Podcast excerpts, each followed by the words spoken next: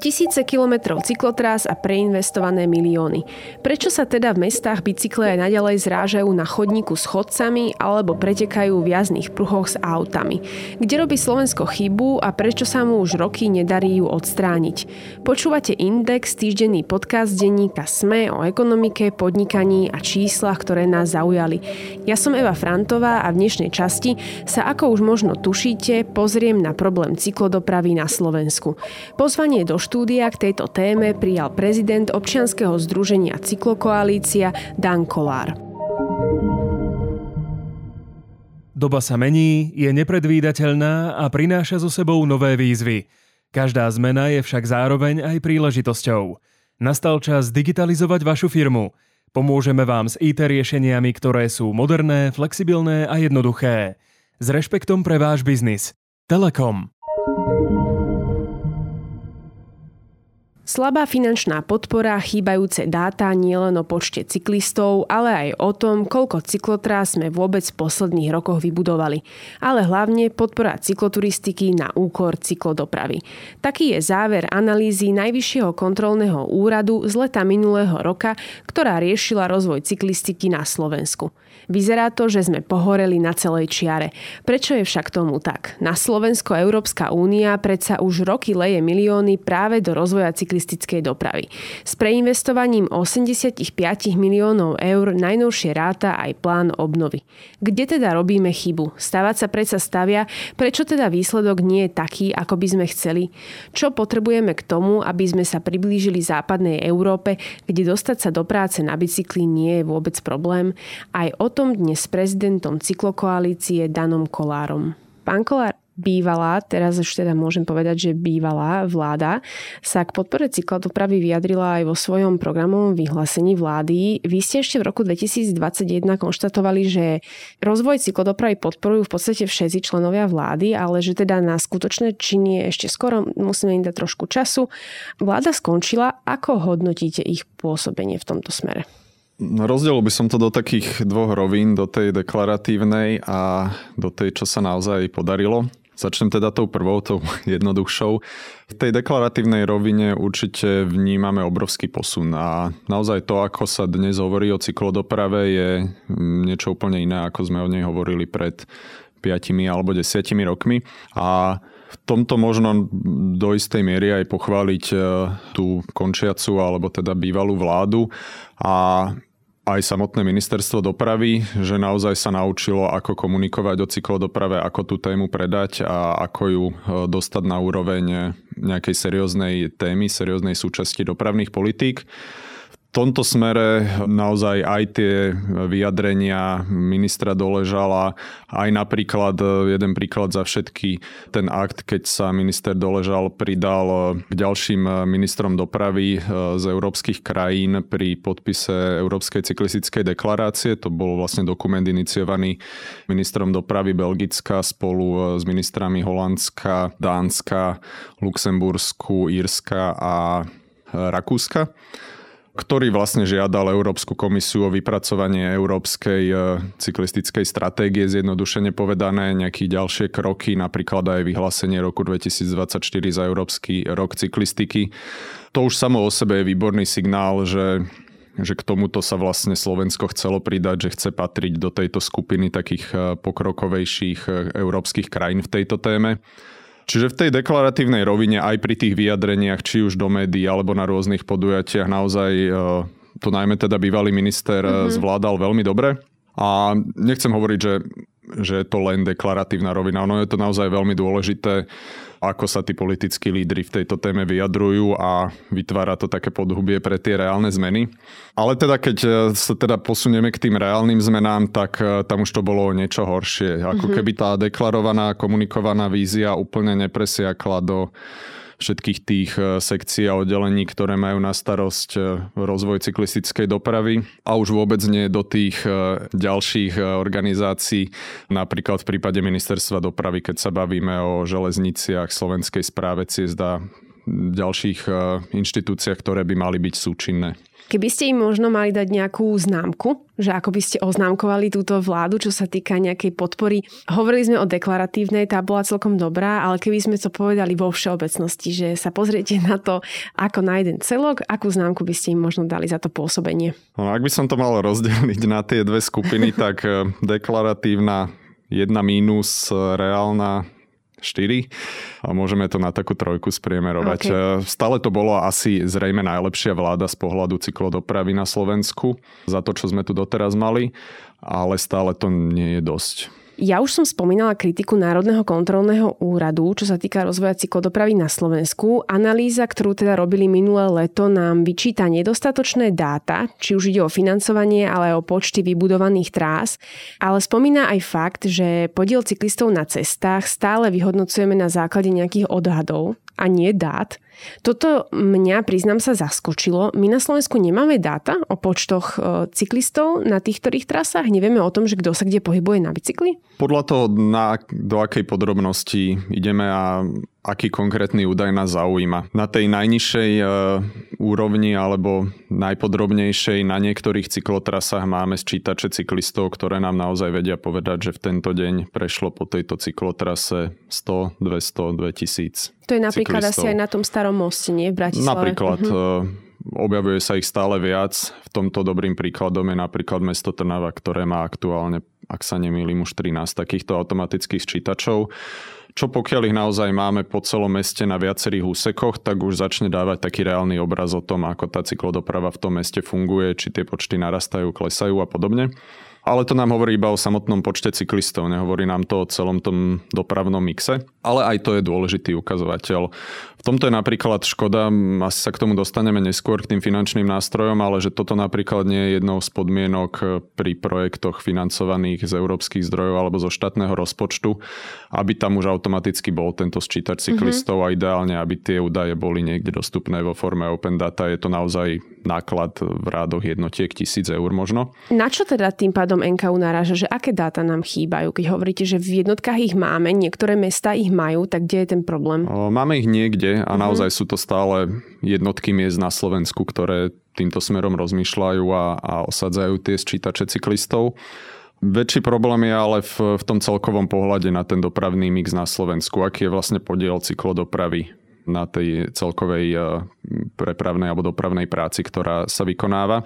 To naozaj e, sa v podstate ten progres odhadoval, kde ten odhad, ktorý ministerstvo dopravy poskytlo pre NKU, pôsobil až trošku komicky, keďže tam odhadli každý rok nárast presne o pol percenta, uh-huh. čo aj keby sme tomu veľmi chceli veriť, tak asi ne, nevieme tomu veriť. A... Ja myslím, že tam bol nejak do toho roku 2020 10% malo byť teda podiel a máme Áno. koľko? 4, 5? Myslím, že ministerstvo to odhadlo na tých 5, ak sa nemýlim. Ja si netrúfam povedať, e, aké je toto číslo presne a na toto je potrebné jednoducho realizovať nejaké dopravné prieskumy na tej celonárodnej úrovni. Majú niektoré mesta, niektoré kraje, napríklad keď si spracovávali tzv. plány udržateľnej mobility, tak súčasťou nich bola aj nejaká analytická časť, kde sa vyhodnocoval ten aktuálny stav. Čiže v rámci niektorých sídiel Vieme, aký bol ten aktuálny stav v dobe, keď sa vypracovávali. To sú pomerne podrobné dáta ale opäť to nehovorí o celom Slovensku, iba o konkrétnych tých sídlach. A potom taký najaktuálnejší údaj, s ktorým sa dá pracovať, je sčítanie obyvateľstva, ktoré opäť poskytuje nejaký pohľad aj na to dopravné správanie. Avšak opäť tam nemôžeme hovoriť úplne o nejakom podiele cyklodopravy na celkovom počte ciest, keďže tam tá otázka smerovala iba na to, aký je najčastejší dopravný prostriedok ktorý ľudia používajú. Ktorí ľudia používajú pri ceste do práce alebo do školy na tú dennú dopravu. Čo nám poskytuje dobrý pohľad na, napríklad na tie regionálne rozdiely alebo rozdiely medzi jednotlivými mestami, obcami, kde sa z toho dajú vysledovať mnohé veci. Ale nie je to ten skutočný e, modal share, alebo ako by sme to nazvali. A v podstate možno aj škodou, že, že pri tom sčítaní obyvateľstva sa z toho nevyťažilo viac. Tá otázka vlastne sledovala iba jeden mod dopravy pričom často ľudia kombinujú dopravné Aj. módy. Je to v podstate úplne bežné, už len to, keď kráčate na autobus, nehovoriac o tom, že napríklad kombinácia bicykla a vlaku je pomerne častá. Toto vlastne sa úplne nezohľadnilo. NKU sa v tej svojej analýze častokrát odvoláva na cyklostratégiu, ktorá bola na roky teda 2013 až 2020. Jedným z cieľov tej stratégie bolo presne zvýšiť podiel cyklodopravy na celkovej doprave na Slovensku. My sme spomenuli, že ten cieľ sa teda nepodarilo dosiahnuť. Vy ste v máji na SME konferencii Smart Mobility skonštatovali, že ani jeden členský štát Európskej únie ako keby nenaplnil tie svoje ciele, ktoré si udával prípade cyklodopravy. Máme to teda brať tak, že Slovensko nie je až také hrozné? Hej, je to taká zaujímavosť, ktorá vyplynula z, z nedávnej analýzy týchto národných stratégií, ktorú robila European Cyclist Federation. Hovorí to o tom možno, že tie národné stratégie sú často veľmi ambiciozne a a možno je to tak správne, že, že trošku výraznejšie ešte motivujú k tomu dosahovaniu. Ale teda ideálne by bolo naozaj stanoviť si taký cieľ, ktorý vieme dosiahnuť. Možno sa až trošku príliš často zameriavame na, na toto jedno číslo a unikajú nám potom tie ostatné veci, že tých 10% je pekné okrúhle číslo, ale tak ako v tom 2013 sme ho zvolili, pretože bolo okrúhle a nie preto, že by nám to vyšlo z nejakého reálneho potenciálu, ktorý na Slovensku máme, alebo Takto k tomu stanoveniu cieľa sa môžeme ako pozerať z dvoch strán. Jedna strana je to, čo vieme reálne dosiahnuť. Teda napríklad si vieme, vieme z nejakého dopravného modelu z nejakých prieskumov zistiť, koľko na Slovensku ciest zhruba sa realizuje dnes do takej a takej vzdialenosti a ktoré sa realizujú dnes autom. A vieme, že v prípade, že sa nám podarí postaviť na týchto úsekoch cyklistickú infraštruktúru, tak je vysoký predpoklad, že tí ľudia, ktorí tam dnes jazdia 2 km autom, tak ako náhle budú mať cyklotrasu, tam budú jazdiť na bicykli. A týmto spôsobom by sme sa vedeli dopracovať k nejakému číslu, ktoré je pomerne reálne dosiahnuť.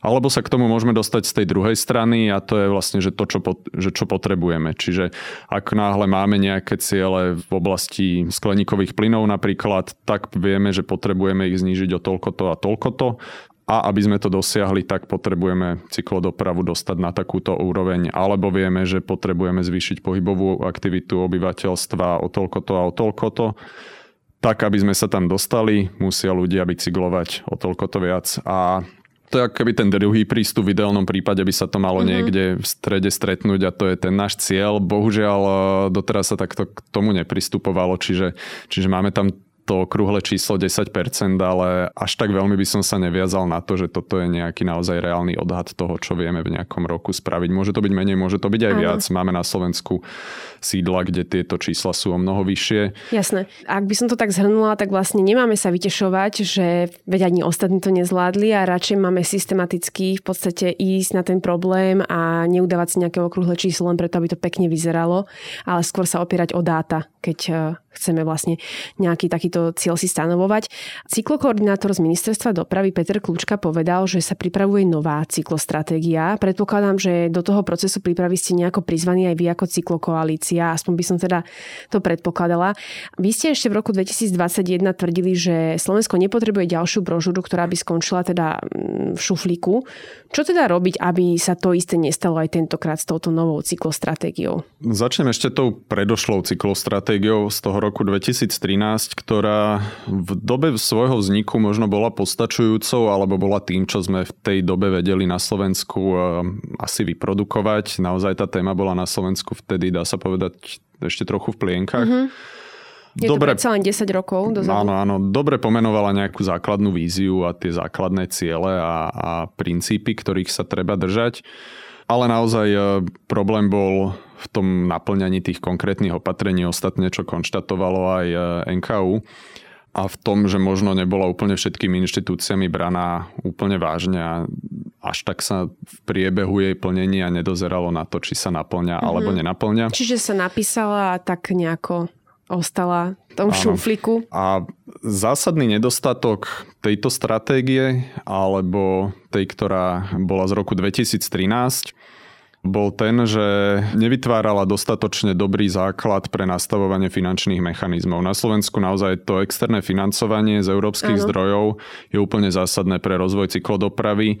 Väčšina tých väčších cyklodopravných projektov sa financuje práve z európskych zdrojov a o tomto v podstate Národná cyklostratégia nehovorila takmer nič. Konštatovalo sa tam, že áno, budú sa tieto zdroje na to využívať, ale bližšie to nejak nepopisovala. A to a... pritom začínalo vtedy nové eurofondové obdobie obdobie v tom Áno, istom roku. A, a toto sa práve prejavilo neskôr pri nastavovaní tých e, eurofondových mechanizmov alebo aj pri nastavovaní plánu obnovy, kde mm-hmm. sme tak trošku tápali. Tam sa dostaneme ešte k tomu financovaniu. Možno keby ste povedali, že čo sa má zmeniť tej novej cyklostratégii, ktorá sa pripravuje a že či ste do toho procesu nejako vy včlenení. Tá nová cyklostratégia musí už splňať úplne iné parametre ako mala tá predošla. Pred zhruba mesiacom sme boli na konferencii Velocity v Lipsku, čo je taká najväčšia konferencia v téme cyklodopravy, ktorá sa každoročne koná. A bola tam jedna z tých e, častí venovaná práve tvorbe národných cyklostratégií, kde sme sa zúčastnili. Bolo to veľmi zaujímavé a práve jeden pán zo Cycling UK z takej vlastne britskej e, organizácie v tejto téme tam hovoril o tom, že hope is not a strategy, že nejaká nádej e, nie je stratégiou a tomu sa treba trošku vyhnúť a ono e, tak trochu aj pôsobila tá predošlá stratégia, že formulovala nejakú nádej, že raz sa tu bude dobre bicyklovať, ale, ale to stále nie je stratégia. Tými kľúčovými parametrami, ktoré by to malo naplňať je jednak to, že by to malo byť založené teda na nejakých dátach. E, bavili sme sa o tom, že tie dáta, ktoré máme k dispozícii, nejaké tvrdé dáta na Slovensku sú obmedzené, ale niečo predsa len máme a veľa si vieme namodelovať. E, to je taký úplný základ. Ďalej by tam teda mali byť e, jasne pomenované tie jednotlivé kroky, ktoré k tomu povedú, konkrétne opatrenia aj s tým, kto ich bude plniť a zároveň aj čo nás to bude stáť a odkiaľ tie peniaze budú. Toto je veľmi dôležité, bez toho to opäť bude iba taká nádej a nie, nie skutočná stratégia.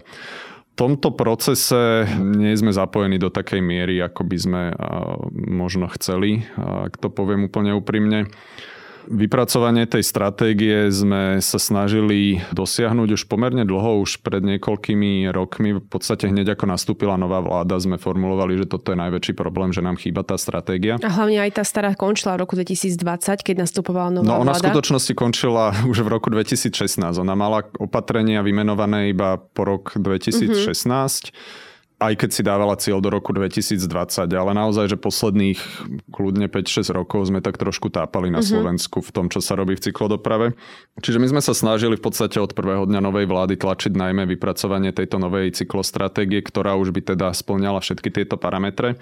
A tá stratégia je aktuálne eh, v nejakej fáze, kedy sa dokončuje eh, nejaký materiál, eh, spracováva to teda Žilinská univerzita boli sme oslovení participovať na tom procese, bohužiaľ sa naše e, cesty a názory na túto tému úplne nestretli a preto teda nemáme úplne presné informácie, ako ten dokument vyzerá teraz. Máme obavy, že nebude mať dostatočnú kvalitu čo sa zrejme ukáže v medzirezortnom pripomienkovom konaní. Nestretli sa vaše názory s ministerstvom dopravy? Tak to mám chápať? Skôr so spracovateľským kolektívom a možno do istej miery aj s ministerstvom dopravy, ktoré možno už do tohto procesu mohlo vstupovať s trošku jasnejšou víziou toho, čo vlastne od tej stratégie potrebuje. Jasné. Viackrát sme tu teda už spomenuli tie finančné prostriedky, eurofondy. Doteraz nám teda slúžili hlavne dobiehajúce eurofondy ako hlavný zdroj teda pre výstavbu cyklotrás, konkrétne hlavne integrovaný regionálny operačný program. Z neho dnes stále ostáva dočerpať niečo pod miliardou. Myslím, že to bolo 900 miliónov v decembri minulého roka. Nemám úplne presne aktuálne údaje z mája tohto roka, ale teda na konci roka to bolo 900 miliónov. Aké množstvo prostriedkov z tejto výrobky alebo celkovo aj z dobiehajúcich eurofondov šlo smerom do cyklodopravy za posledných teda 7 plus 3 roky? Nemám úplne presné číslo aktuálne ani ja, keďže tie projekty ešte dobiehajú a aktuálne sa niektoré sú vo výstavbe a aktuálne aj z niektorých projektov sa možno ustupuje, čo mám informáciu kvôli nejakým rastúcim nákladom Jasne. a tak ďalej. Čiže to úplne presné číslo nemám, ale aj teda sa nám kráti? blížime sa k tým 100 miliónom eur. Uh-huh. Dá sa povedať, že je to niečo pod 100 miliónov eur, ak, ak sa nemýlim nemýlim. Za to celé obdobie vlastne. Áno, áno, áno. Vidíme teda, že peniaze sú. Ľudia ale často, keď sa pozrú do mesta, tak vidia tie cyklotrasy také útržkovité, neprepojené. Na jednom mieste sú, na druhom nie sú, prípadne sú mimo mesta. Prečo je teda výstavba taká nesymetrická? Keď peniaze máme, a vidíme, že teda prostriedky existujú, aj by sa dali preinvestovať. Stále Slovensko nejaké neminuté eurofondy z tohto dobiehajúceho programového obdobia má, tak kde vidíte vy problém, čo sa týka toho financovania z eurofondov? Ja by som ten problém rozdelil do takých dvoch rovín. Jedna je rovina tých samotných miest, samozpráv, a to, ako oni vedia pracovať s tou témou a to, akú majú možno politickú odvahu riešiť e, tú cyklodopravu správne a aké sú ich kapacity teda časť tej viny, nechcem úplne použiť slovo viny, ale teda časť toho problému je naozaj na pleciach e, samozpráv, ktoré možno až na pár výnimiek e, buď nevedia alebo nechcú robiť tie cyklodopravné trasy priamo v svojich sídlach, v svojich mestách správne. Či už teda z obav o to, že to vyvolá nejakú nevôľu možno na strane používateľov automobilov, alebo jednoducho nemajú úplne dobré porozumenie tým potrebám cyklistickej dopravy. Čiže úplne nerozumejú tej problematike, chceme povedať. Áno, dá sa to tak povedať. Čiže nie je potom ani až taká výrazná aktivita z tej strany a aj keď sú k dispozícii tie prostriedky, tak ich e, úplne dobre nevyužívajú alebo ne, ani nežiadajú, alebo im ani nenapadne, že ten projekt by naozaj mohol ísť stredom mesta, kde naozaj žije najviac ľudí a nie niekde na poli za mestom, keď to tak veľmi zjednodušene poviem. Čiže to je časť, ktorá sa týka samozpráv, ale pokiaľ sa bavíme o štáte a o samotnom nastavení týchto mechanizmov, tak tam je problém práve to, ako sú nastavené, čo už pramení z tej samotnej cyklostratégie, o ktorej sme sa možno bavili, že sa tam že ten štát úplne nevedel v tej dobe povedať, kde vlastne chceme tie cyklotrasy, aké chceme cyklotrasy, prečo práve tam a prečo nie inde a prečo majú mať takéto parametre a nie iné. A to hodnotenie IROPu z našej strany je také, že hoci sa tam vyskytlo aj niekoľko dobrých projektov, ktoré sa ukazuje, že prispeli veľmi dobre k rozvoju cyklodopravy, tak vo všeobecnosti to boli také trochu helikopterové peniaze, keby sme to tak eh, mohli Čiže nazvať. ich rozsypali len tak nejako Rozsypali sa do územia a vzniklo veľa projektov, ktoré naozaj mali možno aj nulový prínos k rozvoju cyklodopravy a mali skôr možno rekreačný charakter. Čo si po tým máme predstaviť, keď si človek má predstaviť projekt, ktorý je s nulovým prínosom? Takúto cyklotrasu nejakú? No, typicky projekty rekreačného charakteru, ktoré sa nachádzajú mimo zastávané územie, mimo nejakých e, dopravných tokov prirodzených ľudí, teda ani nenapájajú nejakých veľkých zamestnávateľov na sídlo alebo niečo podobné. Čiže iba tak, aby rodina mala kam cez víkend ísť, keď sa hnúdia doma, hej. zoberú bicykle a idú rovno niekam. Hej. Čo nehovorím, že je zlé, ono aj tá rekreačná cyklistika, aj cykloturizmus určite majú nejaký význam a je fajn, keď máme aj takéto možnosti, ale nie je to to, čo sledujeme, keď sa bavíme o rozvoji cyklodopravy. Nerieši a, nám to problém v mestách. Áno, a má, má, každé, každé má svoje iné ciele. Cyklodoprave riešime nejaké ciele a v cykloturizme dosahujeme iné ciele a je, je chybou potom tieto dve veci miešať do jedného finančného mechanizmu, kde teda potom tým cieľom je skutočne iba počet kilometrov, čo úplne nefunguje. A my dnes vieme, že cyklodoprava je naozaj tou dopravou na krátke vzdialenosti. E, je naivné myslieť si, že nám ľudia by, budú bicyklovať každodenne 20 km do práce a preto naozaj najväčší zmysel dáva e, budovať tie cyklotrasy tam, kde nám žije veľa ľudí na malom území, kde je naozaj najväčší potenciál toho, že budú schopní z toho auta presadnúť na bicykel. S výstavbou cyklotra zráta aj teda plán obnovy. Vy ste ho tu už krátko spomenuli. Dokopy má ísť o 85 miliónov eur, ktoré postavia 160 kilometrov cyklotrás. Vy ste k počiatočným návrhom mali výhrady, keď sa ešte ten plán iba tak tvoril. Ako ste spokojní s tým výsledkom? Spomenula som z tých 160 kilometrov, 85 miliónov, je to málo, veľa? Spokojní sme tak čiastočne. Ono, ten prvý návrh plánu obnovy v podstate cyklodopravu ani Úplne neobsahoval. Minul. Čiže z tohto pohľadu je to dobré, že sa to tam vôbec dostalo na základe tlaku nielen nás, ale aj v podstate takej širšej eh, koalície rôznych združení eh, z občianského sektora. Jedna vec je samotný ten objem eh, peňazí alebo financí na výstavbu cyklotras, druhá vec je všetko to, čo treba spraviť okolo. Teda ten objem sa nám tam nejakým spôsobom dostať podarilo, to všetko okolo, to sa až tak nepodarilo. Podarilo Pri, sa nám... to všetko áno, okolo. Áno. To, čo sa podarilo dosiahnuť, bolo to, že sa ako reformná zložka plánu obnovy vypracovala metodika pre výber a posudzovanie projektov cyklistickej infraštruktúry, ktorá teda obsahuje aj nejakú e, cost-benefit analýzu a ktorá teda sa snaží smerovať k tej hodnote za peniaze aj pri cyklistickej infraštruktúre. Problémom však stále zostáva podľa nás to, že nevyužívame naplno ten potenciál týchto e, finančných mechanizmov v tom zmysle, že hoci máme tú metodiku, Samozprávy nie sú nejak veľmi výrazne dopredu motivované k tomu, aby sa snažili napasovať tie projekty tak, aby vyšli čo najlepšie touto metodikou. Môžem napríklad? sa iba spýtať napríklad, že teraz máme ukončenú prvú cyklovýzvu v máji teda ministerstvo dopravy ukončilo postaviť cez nema 25 nových cyklotrás a medzi úspešnými uchádzačmi sú hlavne mesta a obce, napríklad teda Trnava, Šala, Nové zámky, Bratislava, Komárno, Topolčany. Čo sa teda môže stať? Povedzme si len hypotetický príklad, lebo hovorili ste tu, že nie sú motivované, aby stavali na základe tej metodiky. Ako by to vyzeralo v praxi, takéto niečo? No, oni, tieto projekty zrejme nie sú úplne zlé. V rámci toho limitovaného budžetu, ktorý v tej prvej výzve bol, sa zrejme vybrali vybralo to najlepšie, ne, nechceme ich nejak ano. spochybňovať tie projekty, ale to, čo nám tu chýba, je nejaká dlhodobá komunikácia a práca s tými samozprávami, tak aby sme ich naozaj namotivovali tvoriť si tie projekty, ktoré štát v podstate potrebuje na to, aby naplnil tú svoju stratégiu. Mm-hmm, čiže edukovať ich o tom, že kde je ten problém a čo treba spraviť, aby sa Áno, vyriešil. Čiže ak to poviem úplne zjednodušene, čas projektov predložených do plánu obnovy boli možno neúspešné projekty z IROPu mm-hmm. a mhm. čas bola také, ktoré tá samozpráva si vypracovala už predtým tak či tak a buď išlo možno nejakú osvietenejšiu samozprávu, kde to je lepší projekt, možno išlo horší projekt, ale teda predložili ich do toho plánu obnovy, lebo tu teda bol takýto finančný zdroj. Čiže a v niektorých prípadoch teda ide aj o projekty, ktoré už sú zrealizované. Ten plán obnovy umožňuje e, preplácať aj spätne. Čiže Určite tým samozprávam to pomôže, ale nie je to úplne také využitie toho potenciálu, toho finančného mechanizmu, aké by sa dalo dosiahnuť.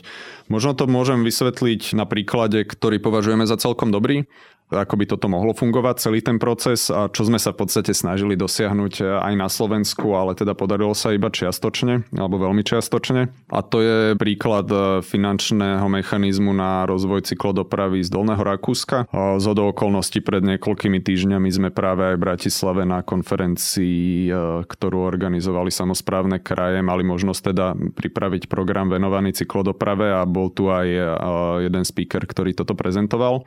Mali teda k dispozícii ako Dolné Rakúsko nejaký objem peňazí a to, čo urobili, bolo, že v prvom kroku si identifikovali, kde vlastne má tá cyklodoprava najväčší potenciál, kde chcú stavať na základe nejakého geografického modelu, kde žije koľko ľudí, kde sa presúvajú na akú veľkú vzdialenosť. Z toho im vyšli v podstate dva typy projektov. Jednak si identifikovali tzv. no regret zóny, jednoducho tie územia, kde v podstate čokoľvek postavíme, tak bude mať vysoký dopravný výkon. A druhá kategória boli tzv. cyklodiálnice, alebo teda nejaké prepojenia eh, jednotlivých sídiel medzi sebou, tam, kde sa očakáva opäť eh, najväčší prínos eh, k tomu počtu cyklistov, ktorí to budú využívať. Čiže typicky išlo o prepojenia miest s najbližšími obcami alebo s veľkými zamestnávateľmi. Toto bol prvý krok, na základe čoho im teda vyšlo naozaj, kde chceme stavať. A druhým krokom bolo, že nastavili ten finančný mechanizmus e, tak, aby sa samozprávam viac oplatilo robiť tie výkonnejšie projekty alebo tie najvýkonnejšie, kde teda napríklad mali 100% financovanie aj výstavby, aj e, projektovej prípravy pri tých menej nákladných sa zase zvyšovala tá spolúčasť. A ten tretí element, ktorý je ten teda extrémne podstatný, že si to Dolné Rakúsko zazmluvnilo na najbližších 6 rokov, 5 projektantských konzultačných veľkých firiem, ktoré vlastne sú plne k dispozícii tým samozprávam. Čiže a, majú nejakých odborníkov, odborné Áno, čiže, čiže v podstate tá obec alebo to mesto naozaj to má extrémne jednoduché, musia to iba sprocesovať ale tú odbornú časť im spraví niekto, kto tomu rozumie, kto to vie. Niekto im povie, kde majú stavať, niekto im povie, ako majú stavať, čo majú stavať a nakreslí im to a oni naozaj už iba spravia to politické rozhodnutie a tú administratívnu prácu. To je úplne ideálny stav alebo ideálny spôsob, ako dosiahnuť tie ciele, ktoré si ten štát Jasné. dá. Tu sa mi ale naskytá otázka súvisiaca s novými eurofondami, lebo teda približne 2 miliardy eur z nových eurofondov idú priamo do správy regiónov, ktoré o nich budú rozhodovať e, nie cez dopytovo orientované výzvy, čiže nie, že štát im dá výzvu, oni sa budú prihlasovať, ale teda v rámci regiónu na tzv. radách partnerstva by mali rozhodovať o tom, do čoho peniaze pôjdu. Vy ste tento systém tak trochu aj kritizovali. Čo podľa vás na ňom nie je dobré, alebo čo môže byť problém v prípade teda cyklistiky ako také a podpory cyklodopravy z nových eurofondov, ak to bude fungovať takýmto spôsobom? Nedovolím si eh, hovoriť za všetky rady partnerstva alebo všetky územia na Slovensku, ale z toho, čo sme doteraz mali možnosť vidieť, tak eh, máme obavy, či budú tie projekty práve to, čo najviac potrebujeme na Slovensku. Je to výsledkom eh, viacerých faktorov. Môžeme začať tým, o čom sme sa už bavili a to, že stále aktuálne na Slovensku nemáme tú jasnú cyklostratégiu. Áno. Čiže chýba nám taký ten Chýba pohľad... nám tá, tá hlavná, uh-huh. ani nie, že aj vízia nám chýba, nielen stratégia, ale už vôbec to, že čo vlastne chceme dosahovať, prečo tú cyklodopravu robíme, kde majú tie cyklotrasy byť. Čiže v podstate nemáme sa od čoho odrážať a nevieme ani tým samozprávam jasne povedať z pozície štátu, že robte toto, lebo to je to, čo po vás štát chce. Uh-huh. A tie druhé dve, vy ste spomenuli? A ďalším problémom je to, že možno ten pôvodný, pôvodná pekná myšlienka Európskej komisie o tom, že sa priblížime k občanom prostredníctvom tých regiónov, narazila trochu na takú e, realitu Slovenska. Slovenska. Keď, keď to tak zjednodušene poviem, vstupujú do toho možno nechcem hovoriť paušálne, ale v niektorých prípadoch rôzne politické dohody, tento starosta dostane toto, tento starosta dostane toto, tomuto schválime toto. Hlavne musia sa dohodnúť v tom regióne, čiže to bude aj o tom, že kto má väčšiu ano. ako keby moc alebo väčšie slovo. Áno a jednoducho sa teda to nejak porozdeluje medzi jednotlivými starostami a ten prínos k samotnému tomu cieľu ide miestami bokom. A z toho, čo sme teda mali možnosť vidieť, tak naozaj nevyzerajú tie zásobníky projektov eh, tak, ako by mali vyzerať. A je tam viacero projektov, ktoré možno nie sú úplne naozaj to najefektívnejšie využitie európskych zdrojov. Tými zásobníkmi teda myslíme to, čo si tie jednotlivé rady partnerstva alebo kraj musia pripraviť a z čoho si budú nakoniec vyberať.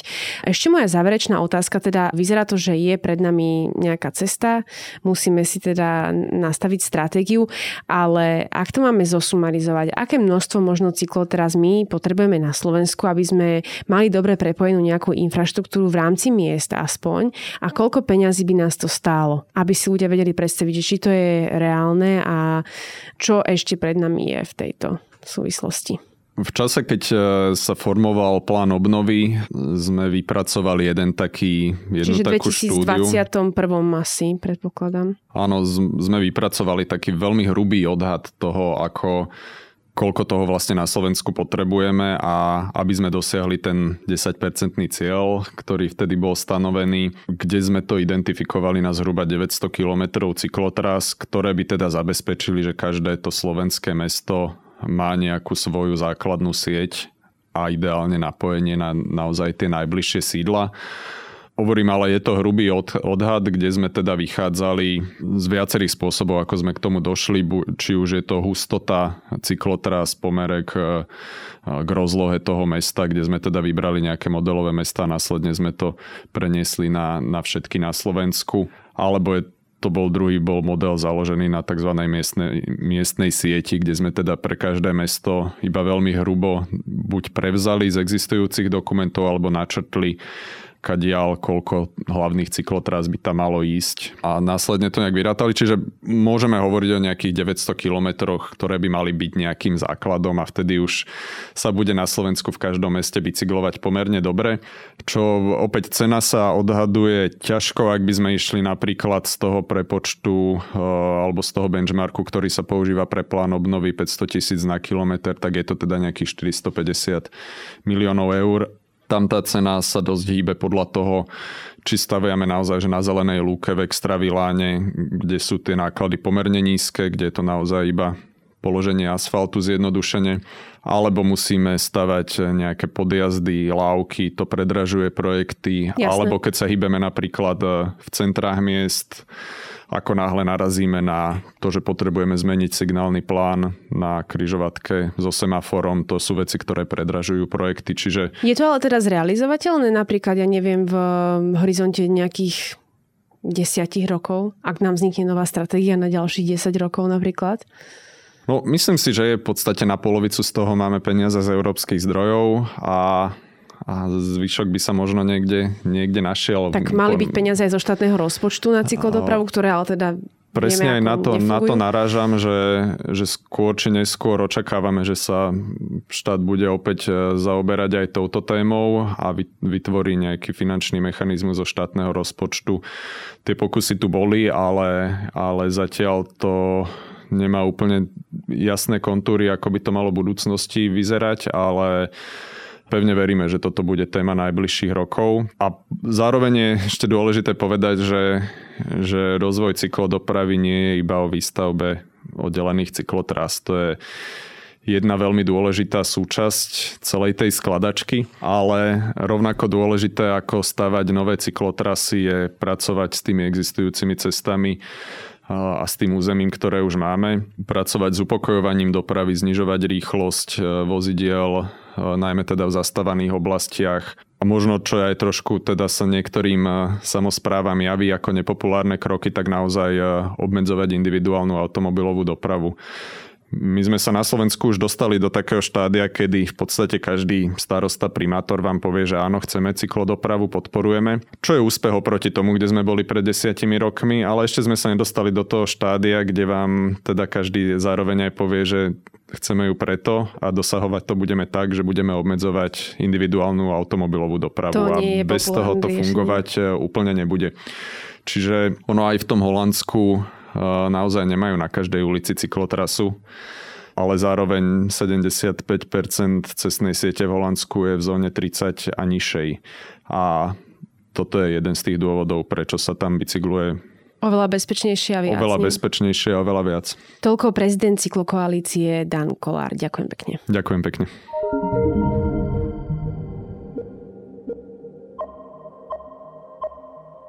Počúvali ste Index, ekonomický podcast denníka SME, ktorý vo štvrtky nájdete vo všetkých podcastových aplikáciách, ale aj na webe denníka SME.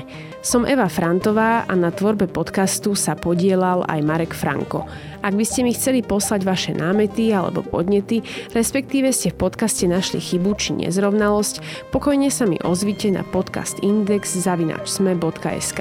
To je odo mňa všetko, počujeme sa opäť o týždeň. Doba sa mení, je nepredvídateľná a prináša so sebou nové výzvy. Každá zmena je však zároveň aj príležitosťou. Nastal čas digitalizovať vašu firmu. Pomôžeme vám s IT riešeniami, ktoré sú moderné, flexibilné a jednoduché. S rešpektom pre váš biznis. Telekom.